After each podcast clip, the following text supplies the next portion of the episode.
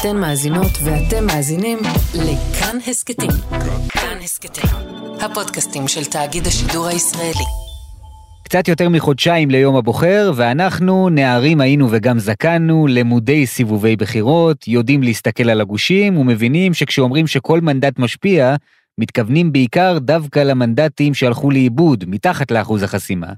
וכאן מגיעה השאלה מה חזק יותר, הרצון להיכנס לכנסת כראש רשימה עצמאית, או הפחד להישאר בחוץ. היי, hey, כאן חן ביאר ואתם על עוד יום, ההסקט החדשותי של כאן, והפעם נדבר על שתיים מהדמויות היותר מעניינות, לפחות בשלב הזה של מערכת הבחירות הזאת, איתמר בן גביר ובצלאל סמוטריץ'. כל אחד מהם רוצה לרוץ לבד, אבל מפחד להישאר בחוץ, ואולי גם לשאת באחריות לנפילת הגוש כולו. עד עכשיו הריצה המשותפת שלהם נראתה כעובדה מוגמרת, אבל הפערים הקטנים לא מגיעים בינתיים לידי גישור, וההצהרות על ריצה עצמאית רק הולכות ומתחדדות. אני מכריז הערב על ריצה עצמאית של מפלגת עוצמה יהודית בבחירות הקרובות. איתמר ידידי, מדובר בשגיאה קשה. המחנה הלאומי לא יכול להרשות לעצמו פיצולים ופילוגים וסיכון גדול של זריקת קולות לפח, כפי שקרה לצערנו לא פעם ולא פעמיים. ילוו אותי בפרק הזה זאב קם, כתבנו בכנסת, ודודי חסיד, מנכ"ל קנטר, והסוקר שלנו, בכאן חדשות.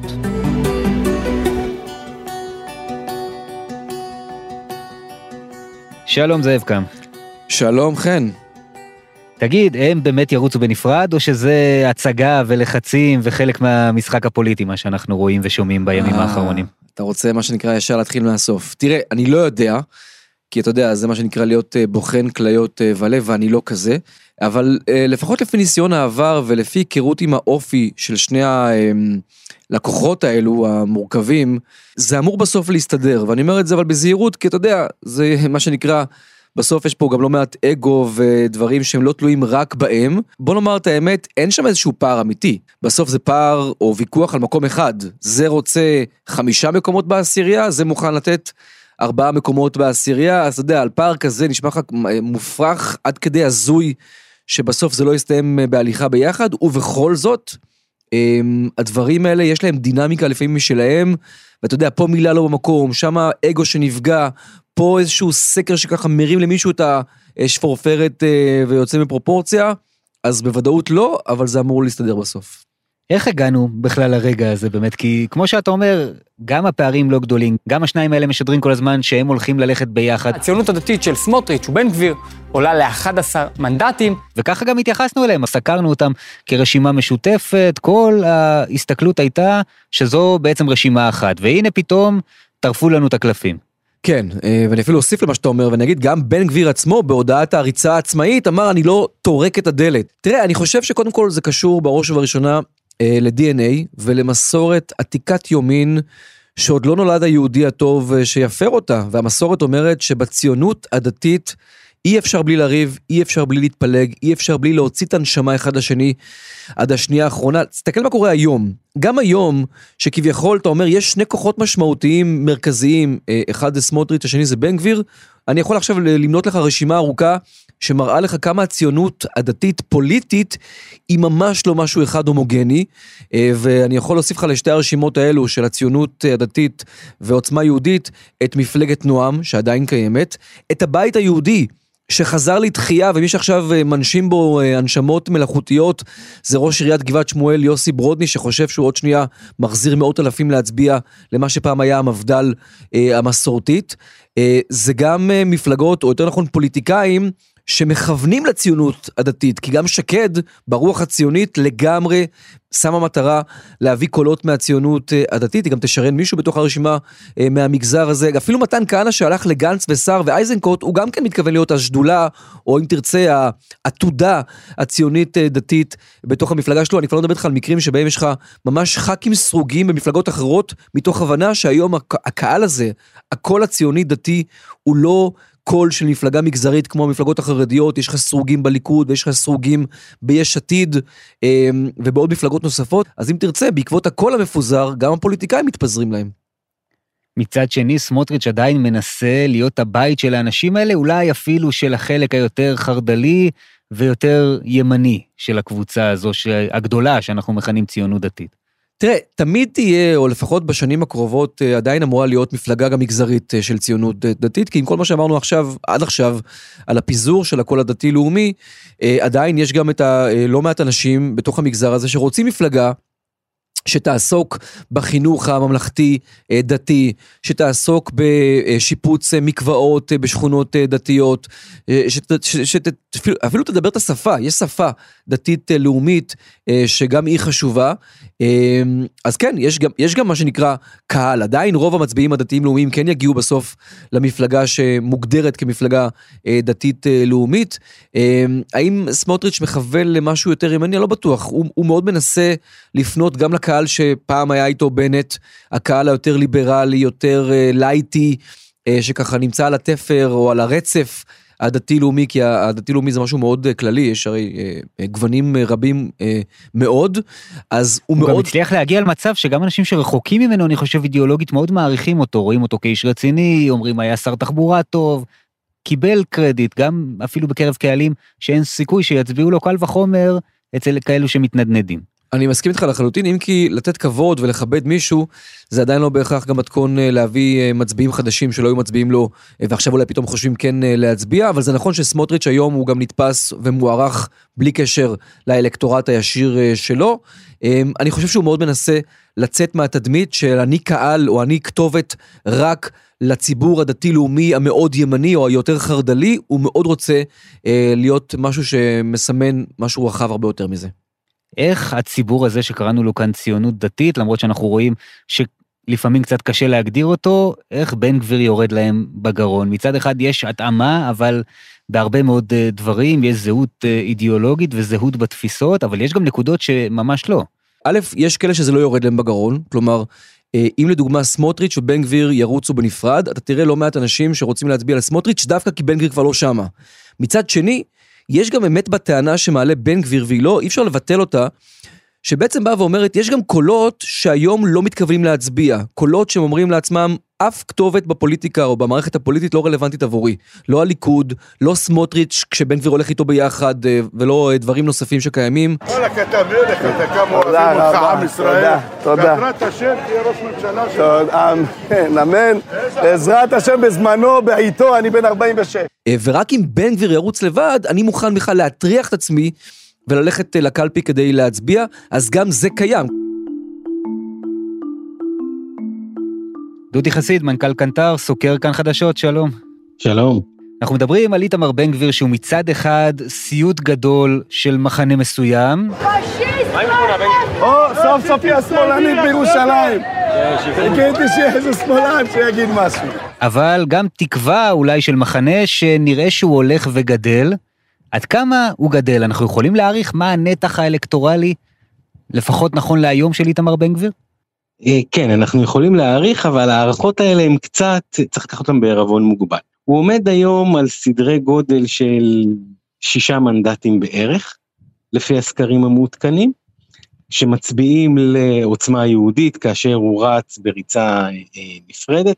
יש פה הרבה מנדטים יחסית פריחים, זאת אומרת, בניגוד למה שאנחנו רואים אצל בצלאל סמוטריץ' בציונות הדתית, שיש אולי מספר מנדטים קצת קטן יותר, אבל רמת ביטחון מאוד גבוהה בהצבעה. איתמר בן גביר, הוא בוא נקרא לזה מפלרטט עם שני מחנות לפחות. פעם אחת, מהצד של הליכוד, הוא יכול לקחת או להפסיד מנדטים לעניין הזה, ופעם שנייה במפלגות החרדיות, ושאלת השאלות, אם אכן הריצה הזאת מתקיימת כנפרדת, עד כמה הדבר הזה מחזיק מול מערכים יותר טובים ומשומנים לימי בחירות, גם של ש"ס ויהדות התורה ובטח של הליכוד, ומה יקרה כשיהיה ניסיונות אה, אה, לשתיית מנדטים, זה לא לגמרי ברור, בשלב הזה מצבו טוב, הוא מעורר הרבה מאוד עניין ורצון להצביע, אבל ניסיון העבר מלמד אותנו שצריכים לקחת את הדברים האלה מאוד בערבון מוגבל. בעצם, זאב, לבן גביר יש כבר ניסיון בלרוץ לבד, ולצערו גם יש לו ניסיון בתחושה שבה אתה מגלה שנשארת בחוץ, שלא עברת את אחוז החסימה, וגם ששרפת קולות למעשה לגוש שלך.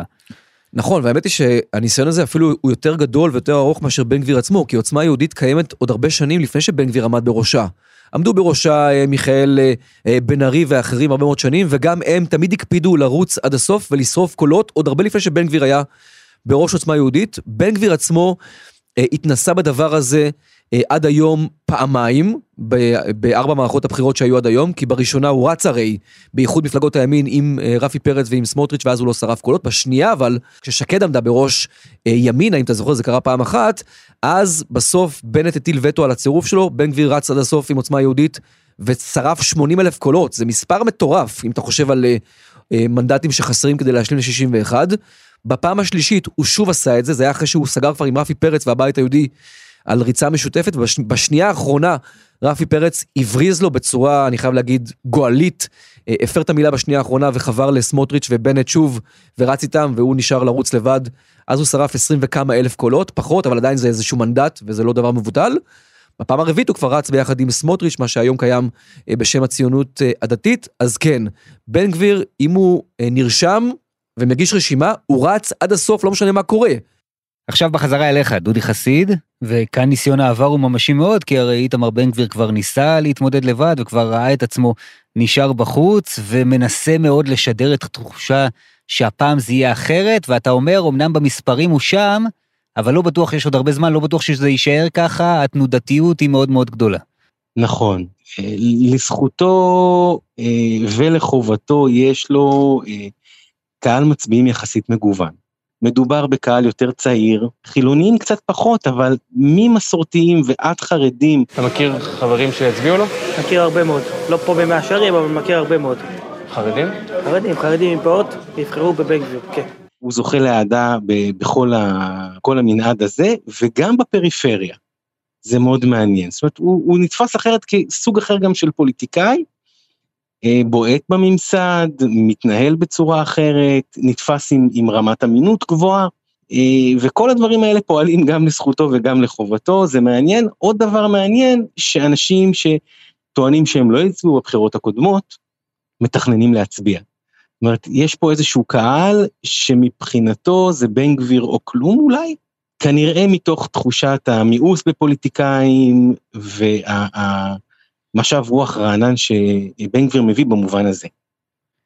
אתה יודע, זה מאוד מעניין, כי גם שמענו הרבה פעמים את איתמר בן גביר בעבר, מנסה להגיד, אני לא לוקח מצביעים מאף מפלגה אחרת, הוא מכוון את זה כלפי החברים, השכנים שלו בגוש הימין, כי מי שמצביע לי, הוא לא יצביע לכם, או שהוא יבוא להצביע לעוצמה יהודית, או שהוא יישאר בבית, ובצד אחד אתה רואה את זה, מצד שני אתה אומר, יש גם אנשים שמתלבטים בין בן גביר לליכוד, או בין בן גביר לאחת המפלגות החרדיות. בוודאי, בוודאי לא. האמירה הזאת שלא, היא אולי נועדה להרגיע את הסביבה, היא לא נכונה בצורה מוחלטת. יש, יש קהל כזה, וזה נכון, אי אפשר להתעלם מזה.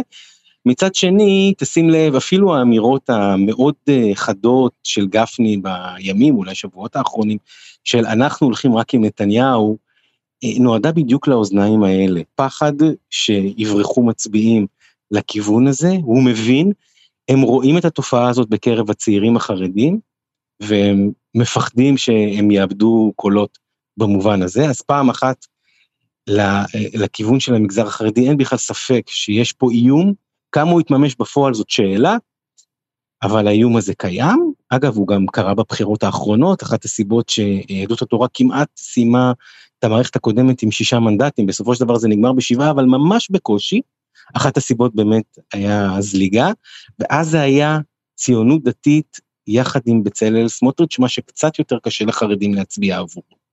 כשאיתמר בן גביר לבד, זה יכול להיות אפילו משהו קל יותר מבחינתם, ולכן הם מאוד מאוד מקפידים להגיד שהם נתניהו, כדי לא ליצור את התחושה בקרב הקהל הפוטנציאלי שלהם, שאולי עדיף לנו להצביע לבן גביר, כדי שלא נמצא את עצמנו בגוש המרכז שמאל בסופו של דבר.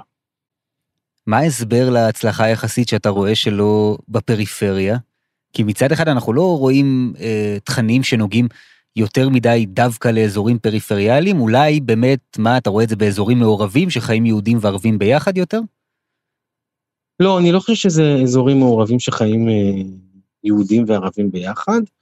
אני חושב שראינו גם בבחירות הקודמות אחוזי הצבעה נמוכים בפריפריה, יש איזושהי תחושת ניתוק ו- ומיאוס מסוים ב- בממסד, בעיקר בערים ליכודיות גם אני חושב, ערים שנחשבות ליכודיות לפחות. נכון, הם תמיד, הפריפריה היא כמעט כולה ערים שנחשבות ליכודיות, אם אתה מסתכל על באר שבע, שסיימו בסך הכל עם חמישים ושניים אחוז צבעה, בבחירות הקודמות, אם אתה מסתכל אפילו על בת ים, עם ארבעים ותשעה אחוז, ויש הרבה דוגמאות כאלה, וזה מגיע מהמקום של חוסר אמון בפוליטיקאים, של, של מיאוס, מעשו בשיטה, ופה הוא מביא משהו אחר, וזה לא עניין של הדעות שלו בלבד, זה עניין של האמונה שמה שהוא אומר הוא באמת עושה, שהוא באמת מתכוון, שהוא עומד במילה שלו, סוג אחר של אמון שחסר לחלק מהאנשים, ואני חושב שדווקא כאן הוא מצליח להביא באמת משהו שמפלגות אחרות לא מצליחות לגעת בו.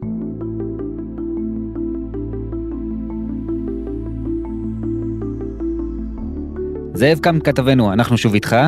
צריך להגיד מילה גם על איילת שקד והניסיון הפוליטי שהיא עושה עכשיו, אני מודה שאני לא כל כך תמיד מצליח להבין לאיזה קהל היא בדיוק פונה, ואיזה מצביעים היא מנסה להוציא אל הקלפי, אבל גם היא ללא ספק חלק מהמשחק הגושי הזה של אה, איתמר בן גביר, של סמוטריץ', כי בין היתר היא פוזלת גם לשם, נכון? אני לא חושבת שלאורך השנים יש שליח ציבור יותר נאמן לציונות הדתית ממני. אני אפילו הייתי אומר יותר מאשר בין היתר, היא פוזלת קודם כל לשם, כלומר, איילת שקד עדיין לא שכחה, ואגב, מבחינתה בצדק, שהיו ימים, ולא היו מזמן הימים האלה, שבהם איילת שקד בתוך הציונות הדתית, הייתה המותג, יותר מבנט עצמו, בשלב שבו בנט מוביל את הבית היהודי, ואחרי זה את הימין החדש, ואת ימינה, והיא בכלל מספר שתיים, שלו, היא הרבה יותר פופולרית, גם בציבור, גם בתוך אה, המתפקדים, שהיה בזמנו לבית היהודי, אפילו בתוך הדת הרבנים, בתוך הקדר המצומצם של רבני הציונות הדתית, היא יותר לגיטימית, יותר מוערכת ויותר פופולרית, ויותר אוהבים אותה, מאשר נפתלי בנט, אה, ראש המחנה, הרבה מאוד אה, שנים, והיא מעריכה שהיא מסוגלת אה, לחזור לפחות לחלק מהאלקטורט הזה. כלומר, עדיין לחזור ולהיות אה, כתובת ובית עבור חלקים שעד לא מזמן העריצו אותה, ורצו אותה אגב בהנהגה של מפלגה דתית-לאומית. שוב, אישה חילונית תנהיג מפלגה דתית-לאומית. היו ימים שהיו אה, לא מעט אנשים בתוך הציבור הדתי-לאומי שרצה את זה בדיוק. אני חושב שהשנה האחרונה מאוד פגעה בה. היא להערכתי עדיין לא מבינה כמה עמוק, כמה עמוקה הייתה הפגיעה של השנה האחרונה וההתנהלות שלה וההליכה באופן אוטומטי אחרי נפתלי בנט עם ההרפתקה של הממשלה שנפלה אחרי שנה, ובכל זאת הייתי נזהר עדיין להספיד אותה, כי המותג איילת שקד עדיין קיים, הוא עדיין יש לו ערך לא קטן, והיא צריכה להתנהל בצורה מאוד חכמה, אני לא בטוח אפילו מה הנוסחה המדויקת, אבל יש כנראה נוסחה כלשהי שהיא מתעשה אותה בדיוק ותנהג על פיה, היא יכולה אפילו לקבל נתח לא קטן במי שעדיין מוכן לשמוע ולהקשיב לה בקהל הדתי-לאומי. דודי חסיד, אני חוזר אליך.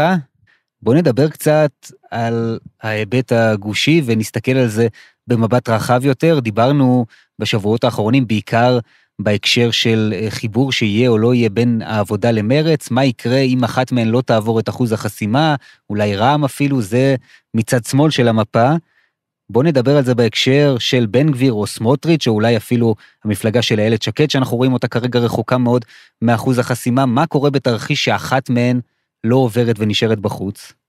זה מאוד תלוי אה, כמה קולות במרכאות אה, מבוזבזים בסיטואציה כזאת, במקרה של איילת שקד, אם הסקרים נכון להיום הם, הם נכונים ומשקפים, ולא השתנו כמובן עד יום הבחירות, המשמעות היא, היא יחסית לא גדולה. במקרה אה, של עוצמה יהודית או של הציונות הדתית, זה יכול להיות אובדן של מאה אלף קולות או יותר, אחד כזה שבאמת יכול לעשות אה, שינוי. זאת אומרת, ההבדל בין יש שישים ואחת לנתניהו או אין שישים ואחת לנתניהו, בהחלט יכול להיות אה, עם העבר של אחד, אחת מהמפלגות האלה, כאשר אנחנו מניחים שבכל זאת יהיה להם בסיס תומכים די גדול, ולא יהיה משהו, אה, זה לא יהיה אחוז אחד או משהו כזה. זה בהחלט יכול לעשות את ההבדל. זו סיטואציה מאוד מסוכנת, אגב, בשני הצדדים, ההתמודדות הגושית היא צמודה כפי שהיא הייתה בכל המערכות האחרונות, ומסתמנת ככזו גם במערכת הזו, לפחות נכון לעכשיו, ולפי כל הסימנים היא כנראה גם תישאר כזו עד הסיום, מה שאומר ש כל קולות שהולכים לבזבוז שקרובים לאחוז החסימה, הם כנראה ניצחון לצד השני. ולכן, זה גם נושא שאנחנו עוסקים בו למעשה בכל הפרק הזה, חיבור בין בן גביר לסמוטריץ', כן או לא, עניין שבמצב רגיל היה איזושהי שאלה זניחה של המצביעים בימין העמוק יותר, פתאום זה הופך לנושא שיכול לעטות כאן את הכף. לחלוטין, והשאלה באמת עם הפוטנציאל בלהצליח להביא קולות נוספים, שהוא קיים במידה מסוימת, ובמידה לא מבוטלת על חשבון הליכוד. אבל נניח שיש פה גם איזה שהם קהלים שמצליחים, בן גביר מצליח להביא לבד טוב יותר מאשר בתוך הציונות הדתית, לעומת הסיכון, שאחת מהן לא, לא עוברת את אחוז החסימה, ואז אה, המצב בעייתי הרבה יותר.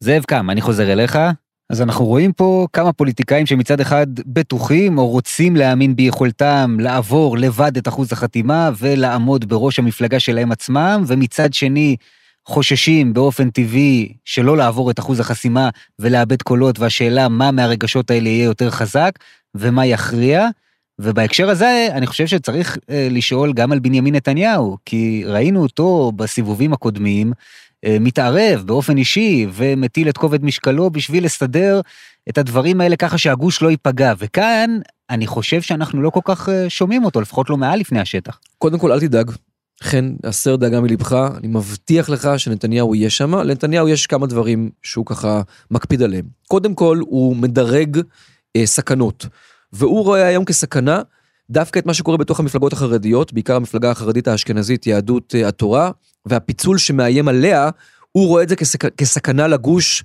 הרבה יותר דרמטית מאשר הסכנה של הפיצול בין סמוטריץ' לבין, לבין בן גביר, ולכן הוא יטפל מבחינתו, כמו שהוא תמיד עושה, ב... לפי מדרג הסכנות, והוא כרגע מטפל בסכנה שמבחינתו היא הרבה יותר אסטרטגית מאשר הסיפור של המפלגות הדתיות לאומיות, זה אחד. שתיים, יש לו עוד, עוד נוהג, או מנהג שהוא מקפיד עליו הרבה שנים, וזה להגיע לדברים ברגע האחרון.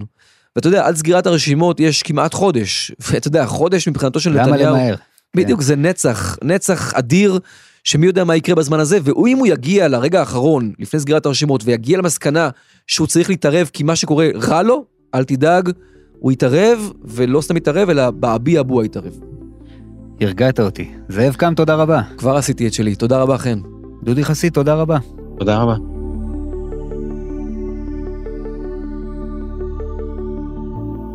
זהו, עד כאן הפרק הזה של עוד יום. יותם רוזנדוולד הוא העורך, רחל רפאלי על עיצוב הקול והמיקס, לריסה בלטרקץ ורומן סורקין על הביצוע הטכני. אם היה לכם מעניין, שתפו את הפרק הזה עם חברים, ואם אתם בין מאזיננו בספוטיפיי או באפל פודקאסט, אז נשמח אם גם תפנקו אותנו בדירוג גבוה. אם יש לכם הערות, אפשר לכתוב לנו, גם בקבוצת כאן הסקטים בפייסבוק, או אליי באופן אישי, חפשו חן ביאר בפייסבוק או בטוויטר. כל הפרקים של עוד יום וכל ההסקטים מבית כאן חדשות נמצאים באתר שלנו ובכל אפליקציה שבה אתם אוהבים להאזין לפודקאסטים שלכם. אני חן ביאר, נשתמע.